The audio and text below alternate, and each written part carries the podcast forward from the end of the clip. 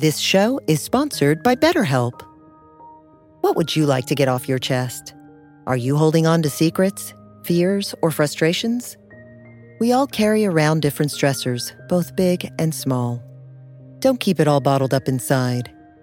Therapy is a safe space to get things off your chest and work through whatever is weighing you down. It's also a great way to learn to resolve conflict, change negative thought patterns, and more. If you're thinking of starting therapy, give BetterHelp a try. It's entirely online and designed to be convenient, flexible, and suited to your schedule. Get it off your chest with BetterHelp. Visit betterhelp.com slash be here now today to get 10% off your first month. That's BetterHelp, H-E-L-P dot com slash be here now. After experiencing the transformative power of a regular meditation practice, it's natural to feel inspired to share this gift and guide others on their own journey of discovery through meditation.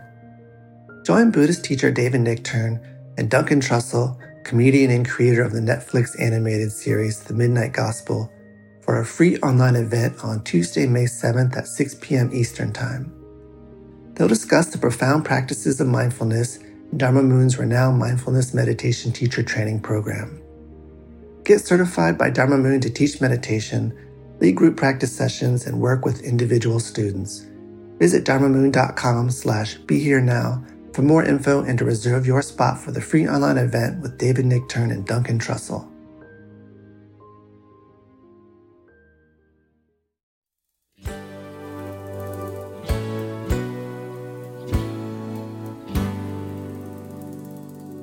Welcome to the CSM podcast with David Nichtern Creativity, spirituality, and making a buck. Blending spiritual and temporal realities, joining heaven and earth.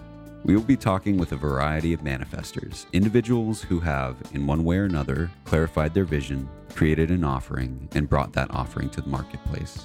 Let's see what we can learn from them as we each move forward towards solving our own life puzzle, facing the challenge of living in the spirit, in the body, in the world, in this time.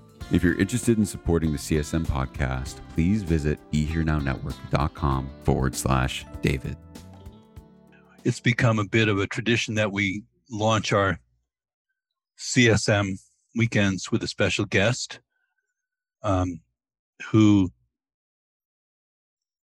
in some sense, manifests the combo platter that we're attempting to uh, cultivate here, which is the relationship between our creative expression, our spiritual practice, and cultivation and uh, our livelihood. And of course, if you study deeply any spiritual tradition, at some point they tell you you must return to the world uh, and and manifest in a way that is going to be uh, productive and beneficial for you and for others. Because otherwise, you can imagine if it's if our spiritual practice just led us to an isolated cocoon like world of special um, uh, special surroundings it, it, might be interesting to think well how are we actually fulfilling our vows and uh, so on the cover of my book i actually have people coming down from the monastery and it's it feels like that kind of time to me it, that that whoever has these eh, wisdom traditions and these uh, teachings is uh, feeling an extra call to to bring them into the, as sometimes we say in, in Tibetan tradition, into the marketplace. It doesn't mean the crass kind of business world, but the actual interaction and intersection of people and society. So our vision is pretty clear in that regard in terms of what we're um, trying to um, explore together and bring to fruition together. and in the service of that particular view, we created a platform called Dharma Moon, and this program is being sponsored by Dharma Moon in conjunction with Tibet House. And Dharma Moon is, uh, in a sense, for me, the fruition really of my entire life, uh, of all the elements of life coming together in a, in a integrated way, and um, trying to share that going forward. I definitely have a sense of finite time. Um, I've told my staff and team that uh, five years I'm going into the cloud, but I haven't specified which cloud.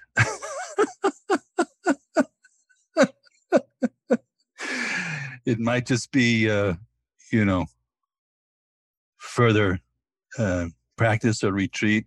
It might be I am no longer in this particular world. Um, but the attempt is going to be to dump, to download, to offload, in a sense, my DNA or whatever you want to call it, um, impressions and pass them through really to the next generation. Um, and then one after that.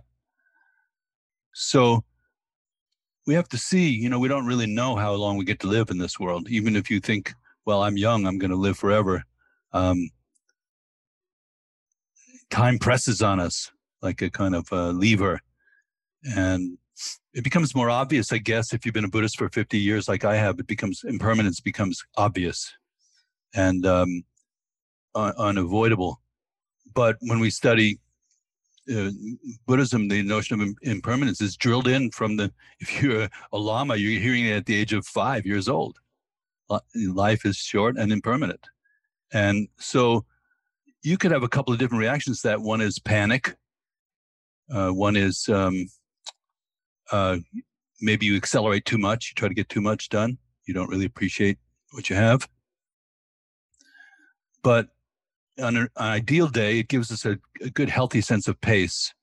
And it also helps us to release things that are obstructive to us and to others and to cultivate goodness and um, compassion and wisdom. So that's that's the kind of arch, the arc that we're under with Dharma Moon. And I've been reaching out to like-minded people of um, of good conscience and good heart, wherever they are, whatever stage they're at. We have a general map of sort of becoming an aspirant. You you you have some clarity about wanting to aspire to a particular vision for your life, and we'll talk about that tonight. And moving through to the stage of a ma- manifester, and uh, that's really the journey um, that we're articulating. So we often have special guests who, to me, represent, uh, you know, friends and uh, colleagues who who have explored in their own way uh, this particular journey. So, with that in mind, I'd like to introduce my dear friend, Patty Gift. And I'd like to just say a few words and then just turn the mic over to her for a minute, but um, I, am going to get a, a little verklempt, as they say. I don't know if you all know what that means, but you know, Patty is a special friend, and she's somebody I feel like our minds are very connected, um, and we communicate really easily uh, about a on a different range of topics, and um, definitely she's been a factor. She was working at One Spirit when when I started putting out my first kind of uh, Dharma media stuff, and so she was the uh, enabler of that. And these days, she for quite a while she's been working at Hay House, which is probably the premier Dharma publishing house in the world of people who are trying to uh, put well-being and um, uh, you know spiritual guidance out into the world. So she's the uh, a key key operative there. And um, so, as in, in that role, she's worked with a lot of very w- well known authors and she's edited them and she's also um, coaxed them into presenting something and helped them to present something. And uh, so she's played a very special role in terms of this uh, community. A lot of a lot of writers that you'll be very familiar with. And additionally, Patty is a Sangha member. She's one of the Buddhist Sanghas. Uh, it's a close community. It's um, she studies with um, Tenzin Wangyal Rinpoche, who is a wonderful Tibetan Lama, uh, who I I knew uh, of for years, and I recommend his books to to all of our students. People read. You can tell Rinpoche that we read his books at Dharma Moon, and uh, you know it's sort of um, top shelf you know high quality uh, teaching And so she's um, been studying with him for many years at this point. So our conversation will range from talking about uh, creativity and then also kind of the the everyday business world, her vision for her life and how how that's how that's cooking, and um, and um, also maybe just some good Dharma chat. And we'll see what happens. We'll cover the waterfront. But Patty, welcome very much on behalf of Dharma Moon and Tibet House. Welcome to you. And um, uh, if you have a few opening remarks, you just can dive in. Okay, thank you, David. Um, I just want to say it's so nice to be here with all of you. I, I scrolled through and looked at the various screens and um, definitely some old faces and lots of new ones, but it just feels like a really warm community. So I'm looking forward to this evening. So um, we will, the form tonight will be that we'll um, talk a little bit, meditate a little bit. Um, you know, it's a funny thing if you're a Buddhist, sitting still is our version of Amazing Grace. You know how Christians get together and sing Amazing Grace. We get together as Buddhists, we sit still, be quiet. That's kind of our group anthem is silence, stillness, and spaciousness, which is what Tenzin Wangyal Rinpoche talks about, the three pills. Think the three pills, silence, stillness, and spaciousness. So uh, maybe we could just start with a little practice together and kind of tune our tune our minds. And I'm just going to give a little bit of instruction. Of course, there are many different ways to meditate, and they're all um, have their view and their efficacy. Um, in this case, we're doing a variation of what we call mindfulness meditation, which has a center column of focusing our attention in a particular way, uh, usually on the breath, and uh, could be other things though. And this is technically called shamatha in uh, the uh, Buddhist tradition, and it means setting the mind and abiding in a particular way with one focus.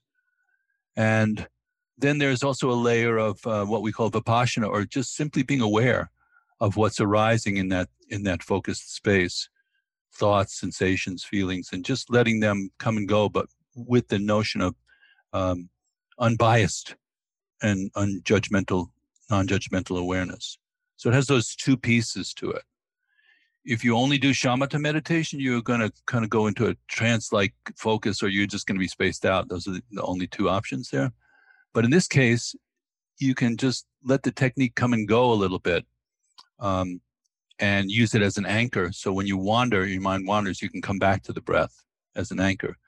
And then as you notice, you know, mental events, emotions, just try to take the view that they're coming and going. Um, maybe a little bit like an airport. Planes are landing, planes are taking off, but we don't get on every plane. You know, that's the thing. You, you, you stay at the airport which is the observing post. So sometimes we call this cultivating the abstract watcher or witness mind, um, which is a much more transparent kind of mind than the one that's thoroughly engaged and kind of commenting on everything that happens, like the Muppets in the balcony, you know. Oh, she's getting in trouble now, you know. so try to just have a very light touch uh, of mindfulness. Most people grip this too hard, you know. Um, and um, it's very hard to maintain awareness if you're really hyper focused.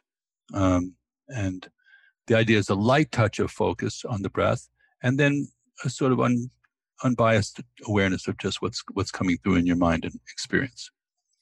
So the first step, of course, most of you know this already and have been to our workshops and so forth, is just taking your seat, and that everybody can just take a good seat, either sitting uh, cross-legged uh, on a cushion on the floor, or you can sit in a chair with your legs flat on the floor, about shoulder width apart. And you can also kneel if that's more comfortable for you on a cushion. And then you can just rest your hands down, palms down on your knees, right? So you you just uh, this is called uh, um, resting the mind mudra or gesture you see it all over the world. It's just a kind of hands resting on the knees or thighs. There should be a sense, since we're coming out of a busy, active kind of sense of stillness, settling, but not rigidity. So we say uptight, but I mean upright, but not uptight. And that's a good guide. And then maybe if you, depending on what your posture is like or your experience is like, just to, to lengthen your spine a little bit. So some of us are used to a little bit of this, especially these days with the computer. So just have a sense that a little angel came along and just pulled your tiny hairs up here and just went like, whoop. and that will automatically roll your shoulders back a little bit. And you can feel your back is strong and, you know, um, powerful, but your front is soft and open. So that's a nice dichotomy. Chin kind of parallel to the floor. And because we're doing an awareness style of practice, you can just keep your eyes open with a soft downward gaze. It's uh, you see lots of Buddhas with this gaze. Sometimes it's called half half lidded gaze.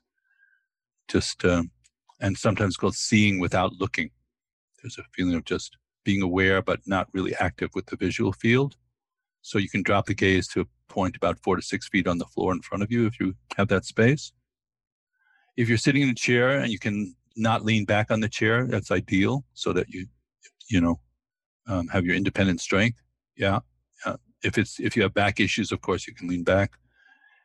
And um, at any point, if you feel uncomfortable, you can just shift your posture and take a fresh start. So um, we're kind of a middle way school between a very hard approach, just don't move, and the kind of like very loose approach of just sit, do whatever you want. So there's a, a nice tautness and crispness to this posture. And then having established that, second part of the practice is to lightly place your attention on your breathing. And um, just mix your attention and awareness with the breath. It's a very uh, organic kind of process, and it's based on feeling the breath. So you don't have to hyper conceptualize the breath. You are breathing, right? Everybody breathing? Let us know if you're not. Okay, and just feel that. Uh, okay, Whew. Breath going in and out of your body. There's no need to elongate the breath or, um, you know, try to create some kind of special breathing. That's a different practice. In this case, the natural breath, and just that becomes the the object of your attention.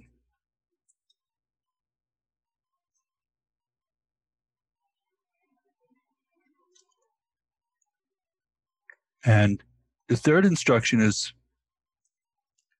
uh, you may notice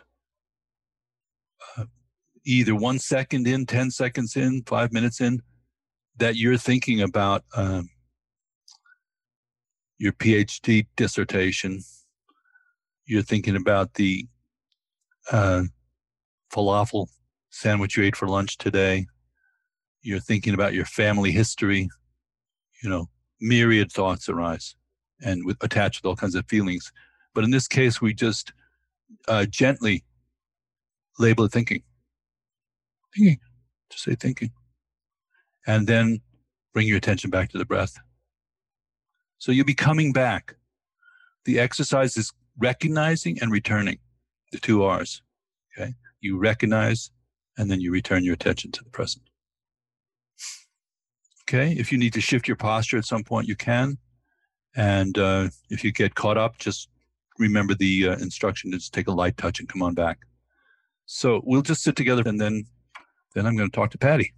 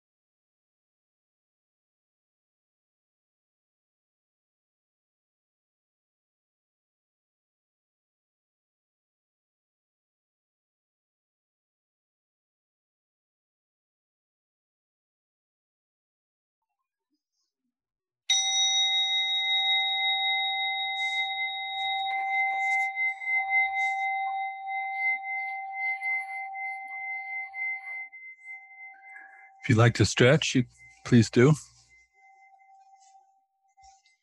So I'd like to read a short passage from the book, Creativity, Spirituality, and Making a Buck, to give us a framework, Patty, to, to talk about. Okay. And uh, it's chapter on joining heaven and earth. It's really the frame for the whole journey.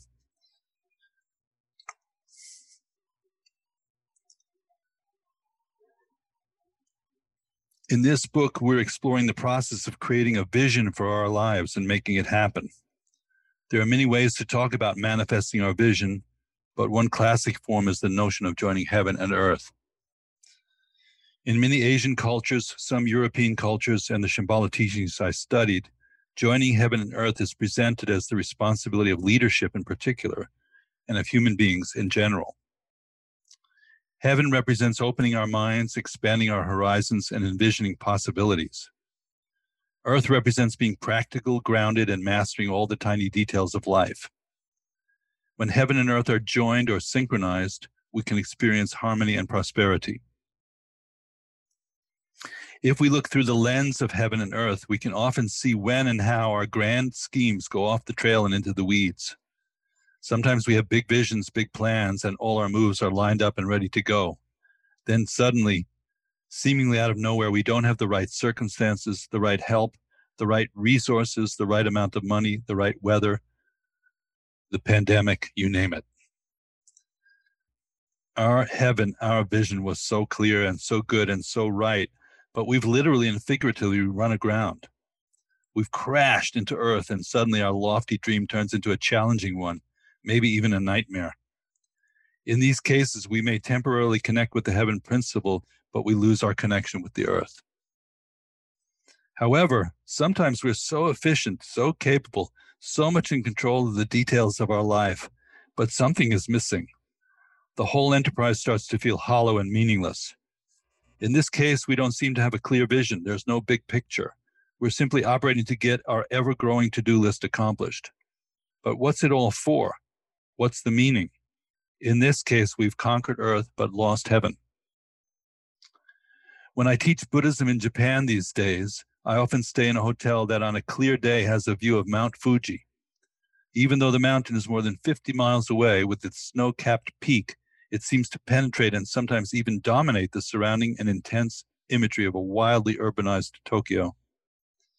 I like to see Mount Fuji because it reminds me of the vast and unobstructed sense of heaven, of the open and clear quality of the Buddhist teachings and the reset button we can always push to allow ourselves a more spacious and open state of mind. It's helpful to periodically connect with the heaven principle, however, we can access it.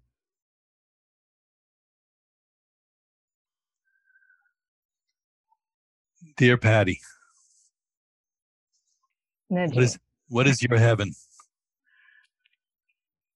Oh, um, well, the thing that kept, like top of mind when you were reading that was um, the way that my teacher Tenzin Wangyal Rinpoche talks about spaciousness and how we can connect with it, and um, it's by gazing at the sky. And so, whenever I want to have some experience of of or taste of heaven, all I need to do is look at the sky. So, Tenzin Wangyal, does he present that sky gazing as sort of a heaven principle? Is there is is that word ever used? You know, he does. He doesn't actually talk about it as a heaven principle. I suppose that's just a connection that I've made mm-hmm. that um, when I'm feeling too tight in myself, you know, kind of like too turned in on myself, to um, lacking in connection to vision or something greater, that that is a way that I can reconnect. And it, it, can you tell us a little about sky gazing as a practice? It's a very famous Tibetan practice. Um, yes, although I well, I can only tell you this much about it, and I would say I don't I don't do it in any sort of formal sense um, when I'm doing this, but I I especially I think living in, or maybe I'll come at this from a from a different space if that's okay, David. Um, that one of the things that Tenzin Wangyal talks about a lot is um, using different elements, connecting with different elements in nature as a way of um, finding something that we may need um, at any given moment. And in, you know, especially as someone who lives in New York City, which I'm guessing a lot of you probably do, sometimes it can seem like nature is uh, a bit of a challenge to find.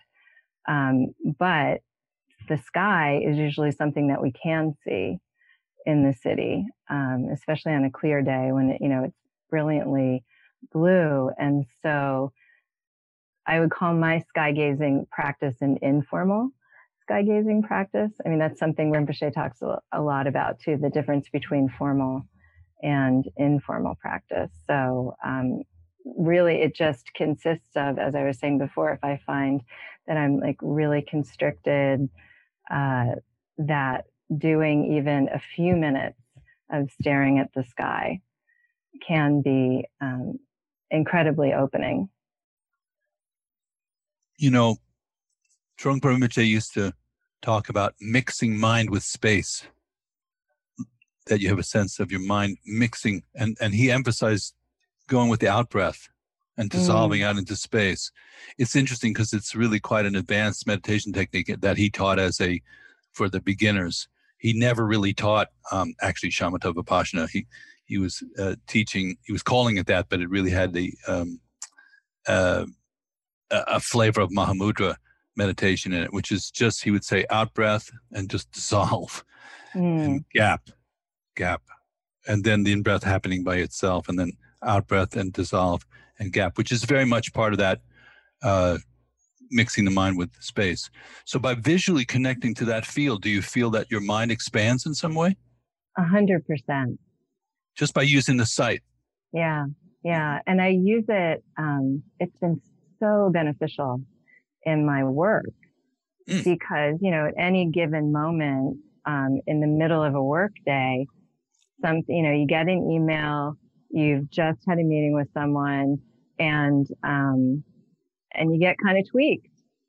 And, uh, when I'm feeling that and then I need to go on to the next thing, but I don't want to carry that, um, that me into uh, oh we're about to be photo i knew this would happen this is my cat shy he's yeah. very lovely um, but we're gonna uh, send him on his way but um, you know if i don't want to carry that me into the next situation that this um, you know doing that like little bit of informal sky gazing is a way to um, let go of it yeah, wonderful. There's a great video which I will, uh, Michael, if you remind us to share with the weekend participants of the sky gazing practice. Uh, uh, they they show a series of some of the greatest lamas of the 20th century um, um, doing that doing that practice. You just get a you can sort of see the flavor of it.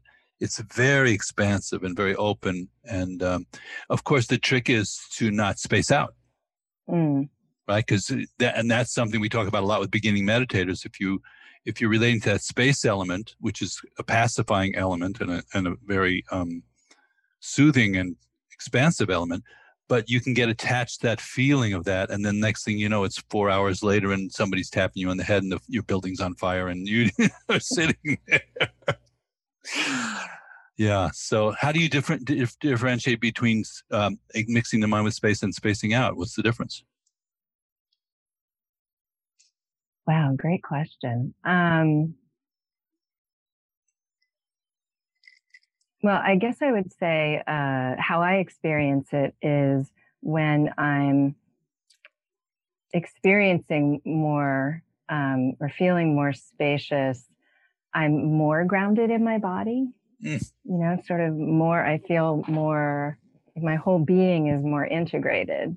Mm. And when I'm spaced out, I am not in my you know, I'm as far from my body as it's possible to be.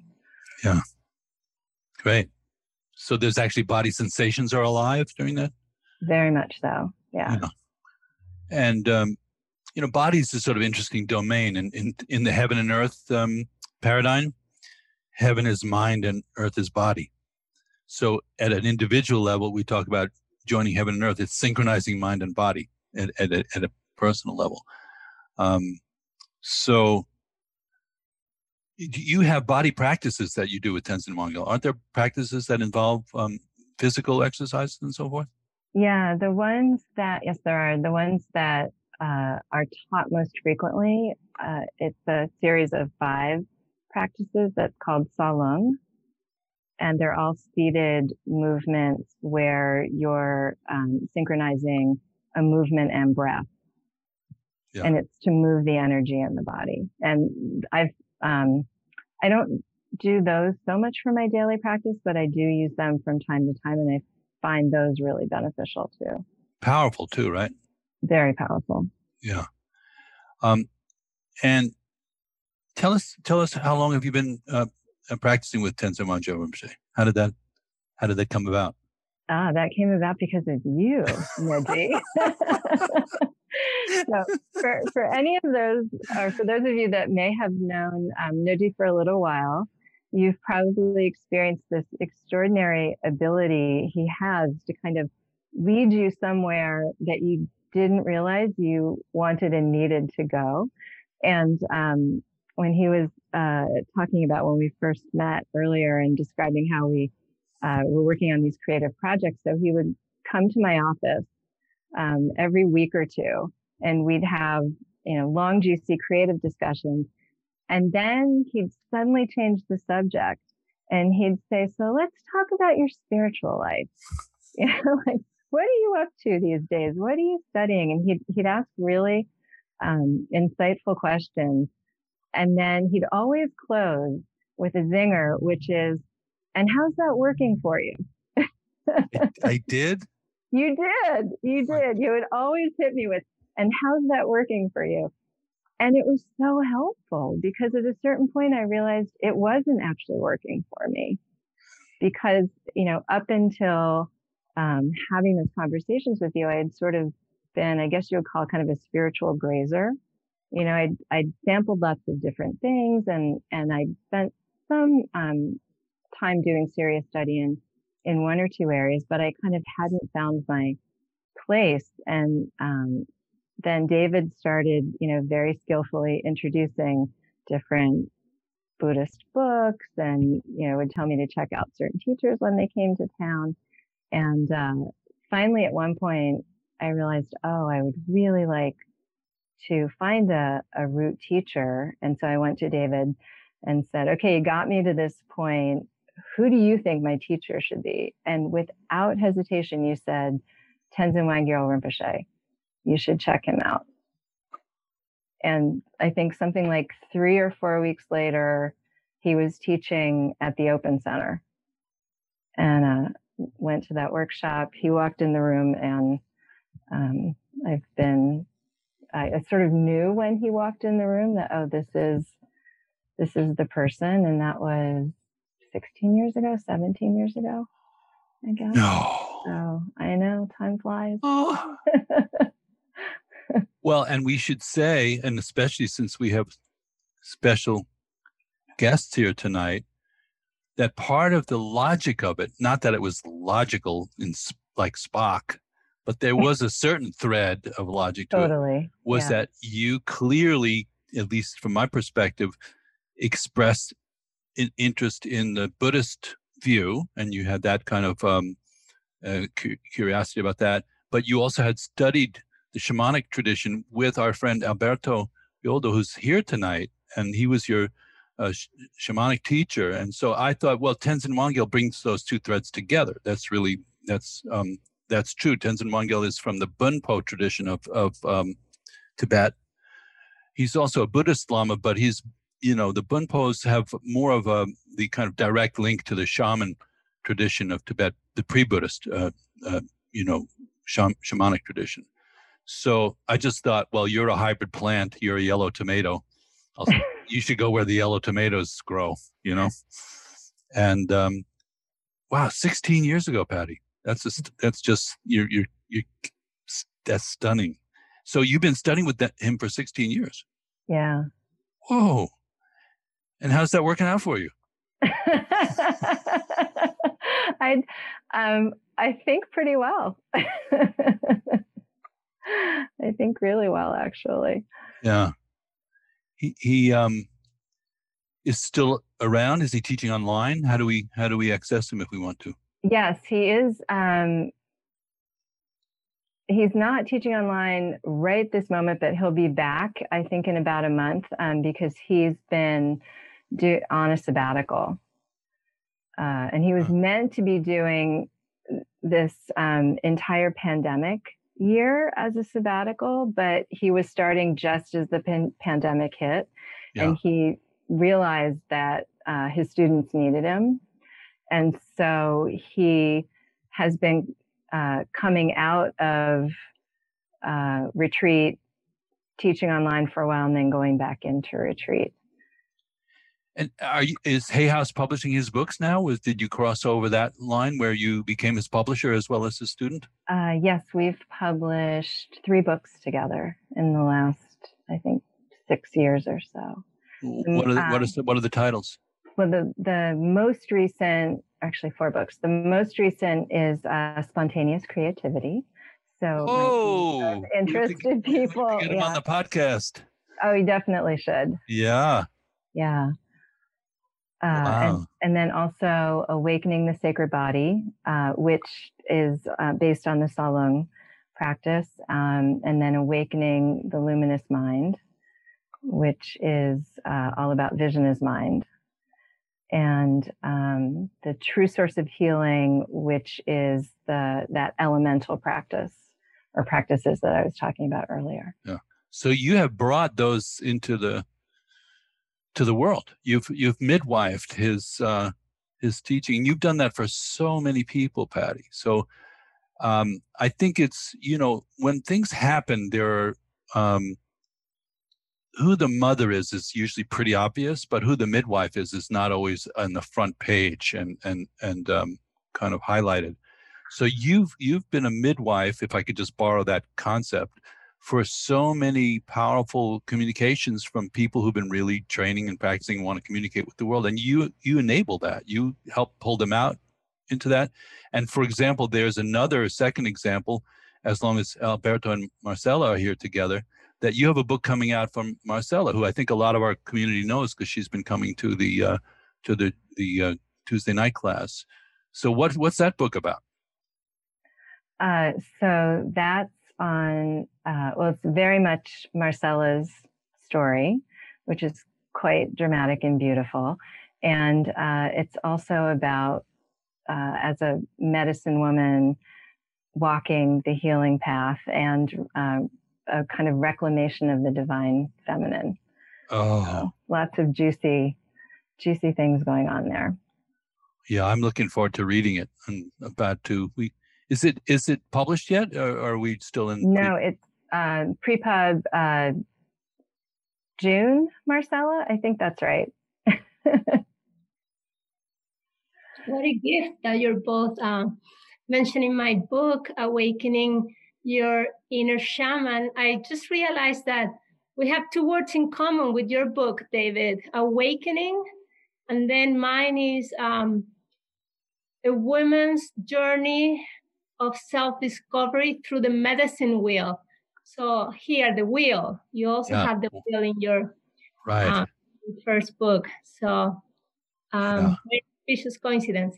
And well, uh, yeah, this, this is coming out in May, but you can pre-order right. in Amazon. Okay, we're gonna put a we're gonna put out a little plug for it. Um, but I have a copy of it that you sent. It's okay just to to send that out to our mailing list, right? The book as as it is. Is that okay? No, no, no. It's your private copy, David. okay, you know, it's so such an interesting time we live in. For I heard a a talk, Patty, in at um, South by Southwest uh, on intellectual property. That it's over basically. Intellectual mm-hmm. property has another five or ten or fifteen or twenty years, and then after that, it's going to be impossible to track it. So make the money, Marcella, while you can make it. Okay. Yes, and I must say, um, I must honor my midwife, Patty Gift. Mwah. So yeah. much, Patty. Thank you. Thank you. I, I wonder if you could share a little bit of what it was like to work with her. Would you feel like doing that? Well, um, a, a true gift because um, in the beginning, my book was only my story many years ago. And like Patty said, a very dramatic story. And it really, there, there was a point in which I outgrew my story. I just want to burn my story and bury it. And like, who wants to read my story, anyways? I didn't, it got me, it made me so bored. Um, so, but then I was able to bring the teachings uh, of the shamanic teachings, like what got me out of that drama. And, and I have been teaching shamanism for so many years now.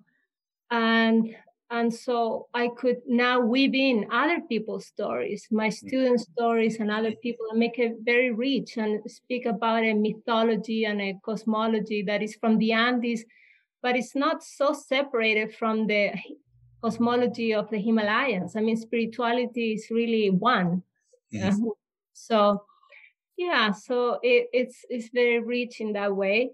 And what was so beautiful about working with Patty is that she saw my book many years ago, and and she kind of like believed that there was um, a book to be born Mm. because I had the opposite experience. I showed my book to another publisher um, about seven years ago, and she she was very much a feminist, and she said, "Who wants to read a book of a victim, disempowered woman, whatever that then falls in love with his her guru and so forth?"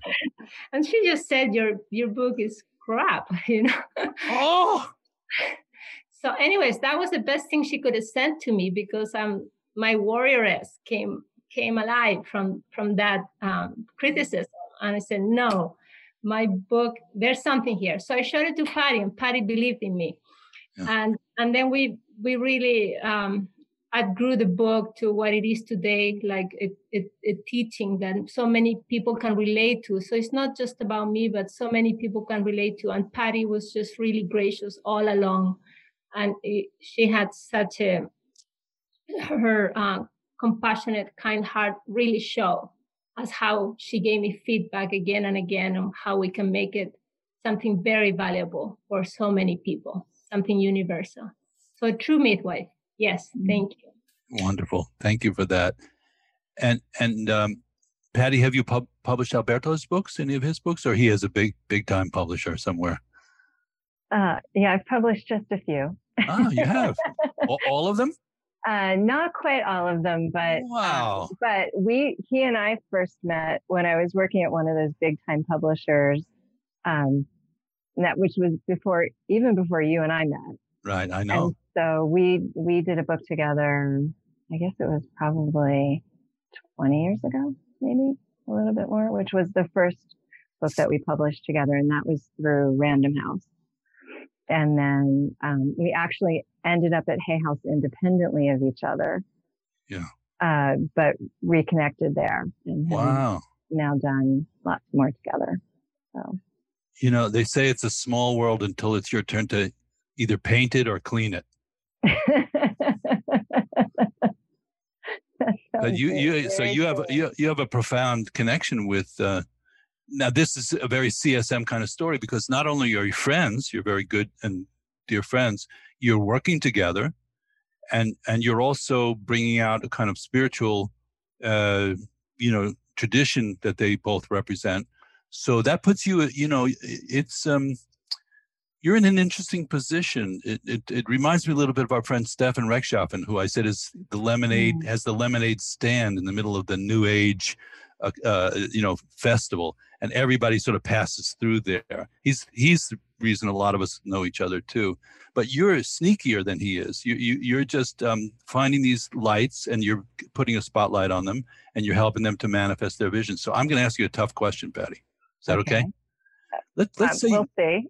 Okay. Well, you don't have to, and we're very sweet at Dharma Moon. Nobody has to answer anything they don't want to. They don't have to, you know, Okay. we're not into that hard, that hard thing. let's say you were going to write a book, what would that be? Actually, people ask this a lot. And Yeah. uh, yeah, I mean, over the years, many, many, many people have said, when are you going to write a book? Also, um, you know, I've been to any number of uh, soothsayers, you know, whether it's a palm reader or a tarot card reader, or psychic, uh, goes along with the job. And, um, and they all say, someday you're going to write a book. I Oh, have never had that aspiration. I genuinely enjoy working on other people's material. Um, It just doesn't, you know, my left to my own devices, me and a blank page. Yeah, not happening. Not, no, no, not. I don't find that as as interesting.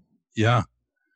Well, I, I can I can connect with that because it's sort of like being a producer. You know, I produce a lot of other people's music, like Krishna Das and a Mhm. lot of other people. And you know, you it's interesting when they bring their you know array, their thing, and then you are the person who's helping to prune it and frame it. I, I, I get what that feels like. That's a great thing.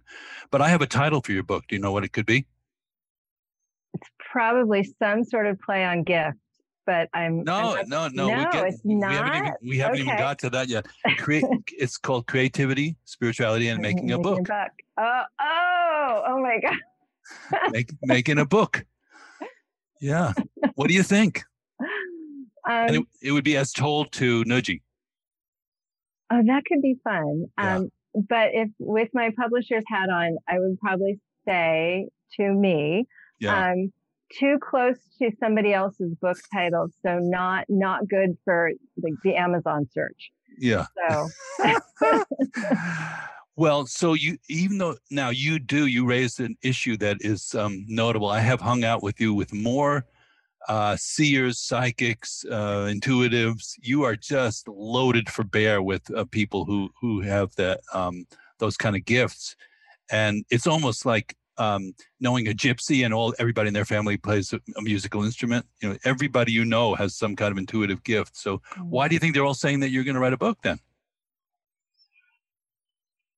Oh my God, I honestly never thought about it. From They're, they're, supposed to know. They're supposed to know, right?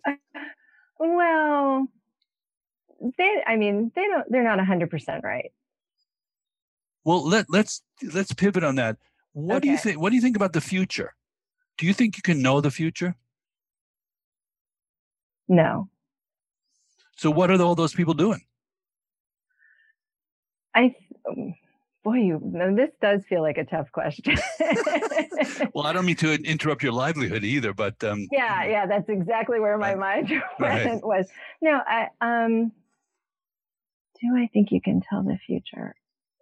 Not in a black and white sense. mhm, No, but I, I do think, I mean, I've seen this with you, Nuji. Um, I mean, you said like we, you and I have a particular kind of connection.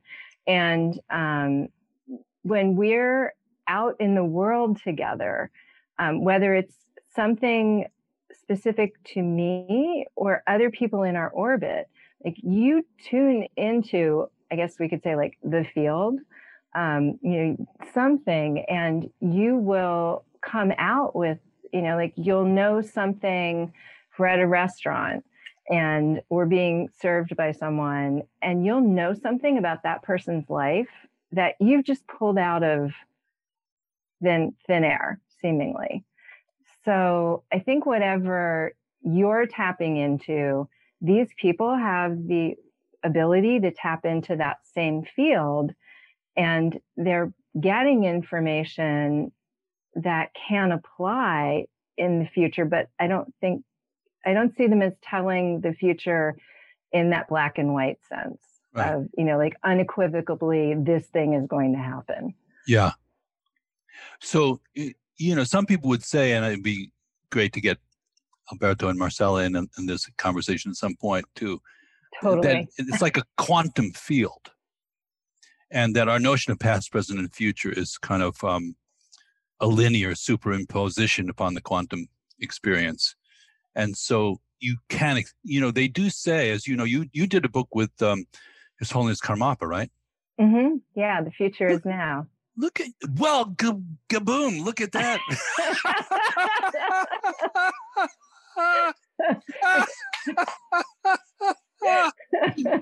ah, there it is.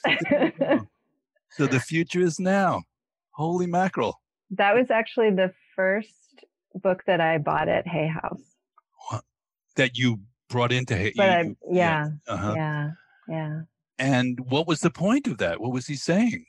What does that mean? he was saying that the future is you know it's it's that thing of i never get this thing right but this saying right but you know the idea of um the only time we have is this moment you know it's Mhm, you can't have the past and you can't you can't be in the past really and you can't be in the future so all you've got is now Oh, I see. So it's emphasizing just get with it with the now. yeah Boy, now is so popular in the spiritual world, isn't it? yeah be here Yeah. now well the power of now now this now that you know so you know we if you um you i don't know if you've ever talked to uh uh, Tenzin Wangyal Rinpoche about the fourth moment. Have you ever talked about the fourth moment? no Why don't you ask him? Tell him David Nichtern said, "What about the fourth moment, Rinpoche?" okay But in a nutshell, there's past, present, and the future, and the fourth moment. Are you going to tell us more than that, or are you going to leave it No. even now you cannot hold now it's Yeah. it's it's never now it's it's like like, whoop there it went you know so the fourth moment is that sense of um, you know they say the karmapas you probably have heard this but um they're um knower of the three times have you ever heard that expression oh omniscient karmapa knower of the three times which is referring to past present and future that they know Buddha is supposed to know reality completely with beyond the temporal display. So they can, in a way, have a very accurate sense of future and, and particularly your past. God, they can really see that, where you came from. Um, but without the Buddha's omniscient eye, you know, with that complete development, um, the rest of us are guessing as far as I can tell. You know? I know I certainly am. yeah yeah and so am i and i just i'm a playful person so i don't mind taking a guess and i don't even remember what i said sometimes you know so um, if it's helpful to somebody that's the mark i think playing with those kind of energies is neither here nor there but you know it should be in service of the person's journey right you would agree with that wouldn't you yeah, very much so. Some people trip around on that kind of stuff right? Totally. Yeah. Um so you're fantastic. Let's just call it call it like it is. You're an amazing person patty. You're gonna make me blush, Nudgy. you know you know and and you you've really so you know i wonder if you if you could write the book that's similar was it Ouspensky meetings with remarkable men? Who wrote that book i think it was one of gurdjieff's students does anybody know I know the book, but I can't think of the author. it, it might be interesting for you to consider writing about all the unusually gifted people that you've worked with and a Mm. fisheye lens into that world you know you have had you know we don't always see our unique perspective but but looking at somebody else's life you can see you've had an unusual uh you know um succession of high level teachers that you've had you know did you do any work with the dalai lama not not personally, but through a Hay House connection, I was, gosh, I think this is probably 10 years ago or more now, but I was able to go to India to see him and be in a very small group with him there. And um, like the, the most incredible thing that happened at that, uh, I think it was like a three day session, was one morning I was sitting in the front row and and he wasn't sitting on a high throne. He he was sitting on a kind of like a chair level throne, and we were all seated on the floor. And so I was maybe two feet away from him, and just totally enwrapped. And at one point, he asked me a question, and I was so startled that my mind went absolutely blank. I don't even remember what I said, but he he just you know, with that amazing gaze of his, just looked at me and said, I think if you meditate more, you will be happier. whoa Yeah. It was oh just my god Um, yeah. He out of the blue just said that to you. Yeah. He never says stuff like that to people. That's a. That, I don't think that's a common thing because he could say it to everybody, right? Yeah. He could just go walking down the line, the reception line, saying, "If you, I think if you meditate more, you'll be happier. I think if you meditate more, you'll be happier." So that was a specific blast. Yeah, it it it totally was, and it wasn't. uh, You know, at that point, I'd already been studying with Rinpoche for a number of years. I'd seen other lamas, but it hadn't it hadn't really landed. You know, I hadn't really. Um, I just hadn't connected, I guess, with the practice uh, in a very deep way up until that point. And um, and when I got back from that that trip, it was like, okay, you know, I guess I had to go however many thousands of miles away and and hear it from a lama of that level to like really get the message. Yeah. And that did that uh, actually instigate a deeper engagement with practice for you? It did, and I was super fortunate because it coincided with Tenzin Rinpoche's um, with his creation of a secular meditation program, um, which is called the Three Doors, and uh, it's a two and a half year meditation program that really. I mean, I have told all my friends like it remade me from the inside out. You know, my it was like my life pre Three Doors, and um, and then by the time I graduated, it was like going from black and white to Technicolor. Mm. Because it just, you know, my my um, experience of everything was so was so changed from from doing that. So uh, yeah. Wow, astonishing that that uh, there are so many stories about some of these great lamas that are. Um, when you think about it, you think, well, of course. What did he say to you? But the impact that it had, the transmission aspect of it, um, and the fact that it kind of just merged with your live stream in, in that kind of way, that's that's real siddhis, that's real powers there, and very ordinary at the same time. So, um, and you have a picture of you and the Dalai Lama together, right? Don't you? I think I've yeah, seen yeah, yeah, that was from that from that journey, and yeah, and it was interesting because up until that point, I'd I'd you know for whatever reason, I think many people feel that way. I'd always felt very connected to him, even though that is not the tradition in which I I Sure. you know, study and that I inhabit most of the time. But um, yeah, I I just feel such a strong and warm um, and so much respect. And do you have a picture of yourself with Karmapa? Um, I'm trying to remember. I don't think that we were photographed together. It's okay. We'll we'll Photoshop it. We can do it. okay. All right. Awesome. And, and do you have a picture of you and Alberto? Uh, many, thankfully, Okay. and and some from many, many, many years ago. It was funny. When was it, Alberto? Like last year or the year before that? You sent me a photo uh, and asked me, "Is this you?" Um, it was, I think, probably from the late '90s, and we were on a glacier in Peru um, because I used to travel to Peru with him every year, which was so, I mean, that was such an amazing, amazing time in my life and an amazing experience with him and, you know, really solidified our friendship in a very, very, very deep way. Well, so Patty, here's the book. Are you ready? Yeah. It's a series of pictures of you with these uh, great uh, teachers, and the title is "Who are these guys with Patty?" uh, but there, but but there are many great ladies or women, I should say. Ah, okay. too. Who, who, who? Tell us about it. Well, Louise Hay. Ah, how could she's her, she's got her name over the title? Uh, Hay House. Hay She's- House, yes. Could you? could- Yeah. I mean, I think.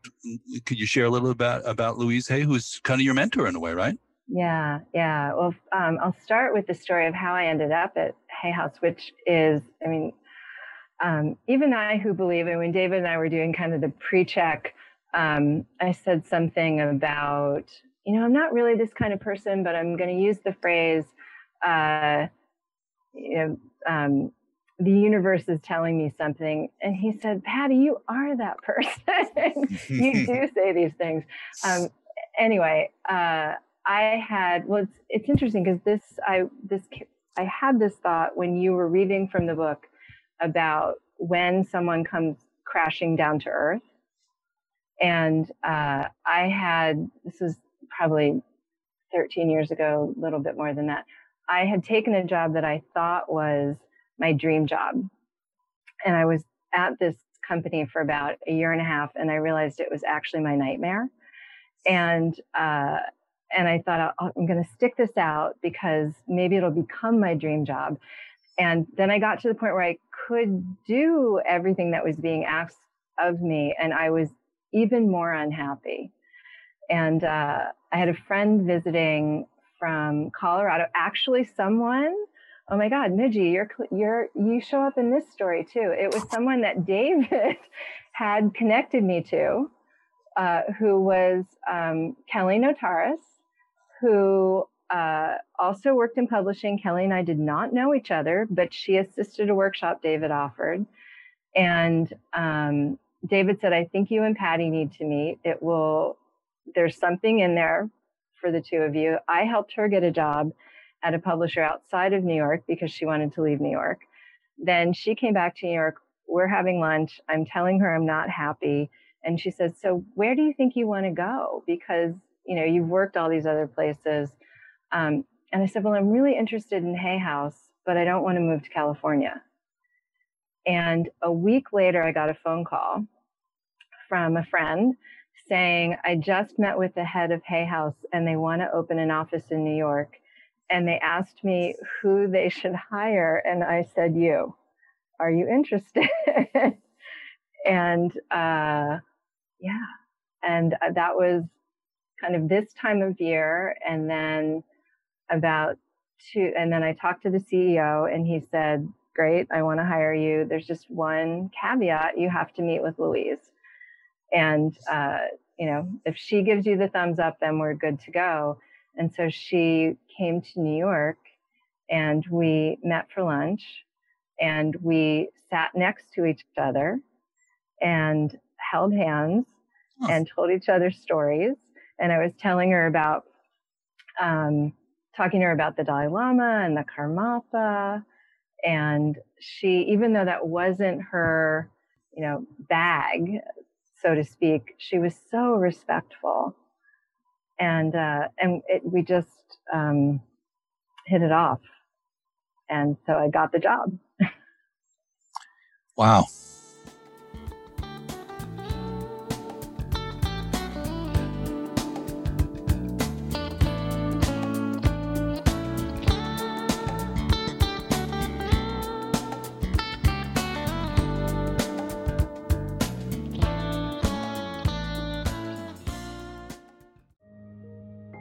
This show is sponsored by BetterHelp. What would you like to get off your chest? Are you holding on to secrets, fears, or frustrations? We all carry around different stressors, both big and small. Don't keep it all bottled up inside. Therapy is a safe space to get things off your chest and work through whatever is weighing you down. It's also a great way to learn to resolve conflict, change negative thought patterns, and more. If you're thinking of starting therapy, give BetterHelp a try. It's entirely online and designed to be convenient, flexible, and suited to your schedule. Get it off your chest with BetterHelp. Visit betterhelp.com slash be here now today to get 10% off your first month. That's BetterHelp, H-E-L-P dot com slash be here now.